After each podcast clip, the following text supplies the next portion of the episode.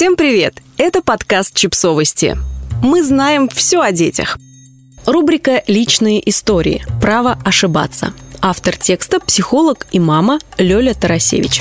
Очень широко известная история, как однажды обычный медик-лаборант Саша Флеминг по абсолютной случайности и в связи с собственной нечистоплотностью вдруг стал Нобелевским лауреатом. А все дело в том, что одним прекрасным июльским днем он собирался в отпуск с семьей. Наверное, жена торопила его помочь застегнуть чемодан или ругалась, что он до сих пор не в дорожной одежде и вообще, почему она одна собирает детей в путешествие. И Флеминг, уступив жене, небрежно сгреб свои исследовательские образцы в один угол стола, а не произвел уборки, как положено делать добропорядочным медиком-лаборантом. Еще и сгреб грязными пальцами. А вернувшись обратно, вдруг обнаружил, что в одной чашке зацвела плесень и убила все разведенные бактерии, которые и были в образцах. Александр Флеминг совершил ошибку, но он не просто быстренько замел следы, чтобы начальство не заругало, а пошел эту ошибку исследовать. Как-то там вычленять из этой плесени доселе никому неизвестный пенициллин. Я в этом вообще ничегошеньки не понимаю, но Саша понимал. И на основании этого факапа получились антибиотики, которыми пользуется все человечество. Лечат детскую скарлатину и повальную дифтерию в армии, дают путевку в жизнь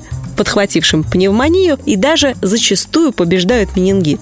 Еще один неаккуратный исследователь за несколько лет до этого совершил нелепую ошибку, а именно слишком торопился на обед. Как и Флеминг в отпуск, видимо. И торопясь бросил ключ куда-то на стол. Сытно поев, он обнаружил, что ключ валяется не абы где на столе, а в непосредственной близости от исследуемой им катодной трубки. Вы разбираетесь в катодных трубках? Я нет. А вот Вильгельм, тот самый отобедавший физик, разбирался. И увидев, что на фотографии проявилось изображение брошенного ключа, собрал воедино ту самую трубку, ключ и фото и открыл рентгеновские лучи. Кстати, у него был коллега, который тоже уже видел это излучение в своих экспериментах, но так и не докумекал, что как это описать, куда приложить и кому предъявить. Потом он на Вильгельма нашего рентгена даже обиделся и даже говорил, что тот лишь повитуха, а сам он истинная мать открытия.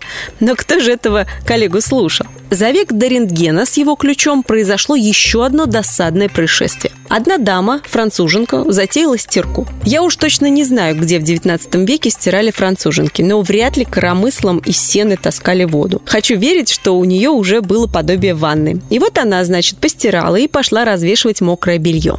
Видимо, жила-то дама все-таки не очень богата, и большого запаса юбок у нее не водилось. Поэтому она взяла ту единственную, что была постирана, и начала думать, как бы ее побыстрее высушить. Догадалась повесить над камином. Подсохшая ткань наполнилась теплым воздухом, и под удивленные взгляды мужа неудачной француженки воспарила вверх. Неудачливой она стала буквально через несколько секунд, ибо, конечно же, прожглась ткань. Но мужа того звали Жак Монгольфье. И он уже несколько лет бредил идеями создать летательный аппарат. И благодаря той самой юбке наконец-то докрутил свою идею и на пару с братом придумал аэростат.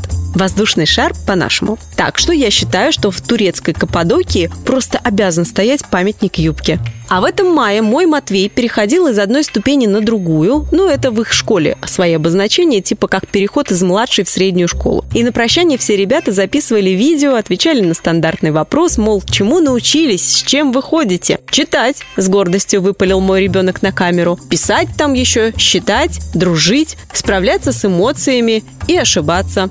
Ошибаться? Ну да, потому что у нас можно ошибаться. И вообще можно.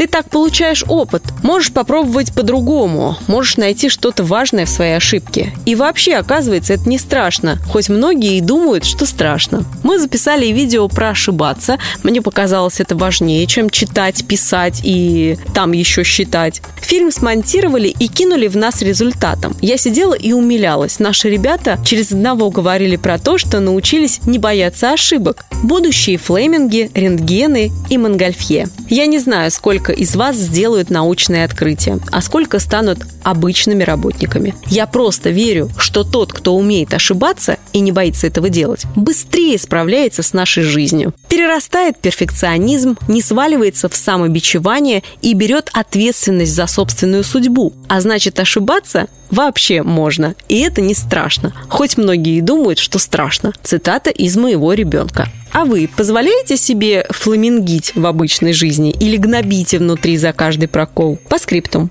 Всем документалистам сразу ответственно заявляю, что вышеизложенные истории представлены в художественном пересказе, и я не брала интервью у непосредственных участников событий и не корпела в архивах последние пару лет. Подписывайтесь на подкаст, ставьте лайки и оставляйте комментарии. Ссылки на источники в описании к подкасту. До встречи!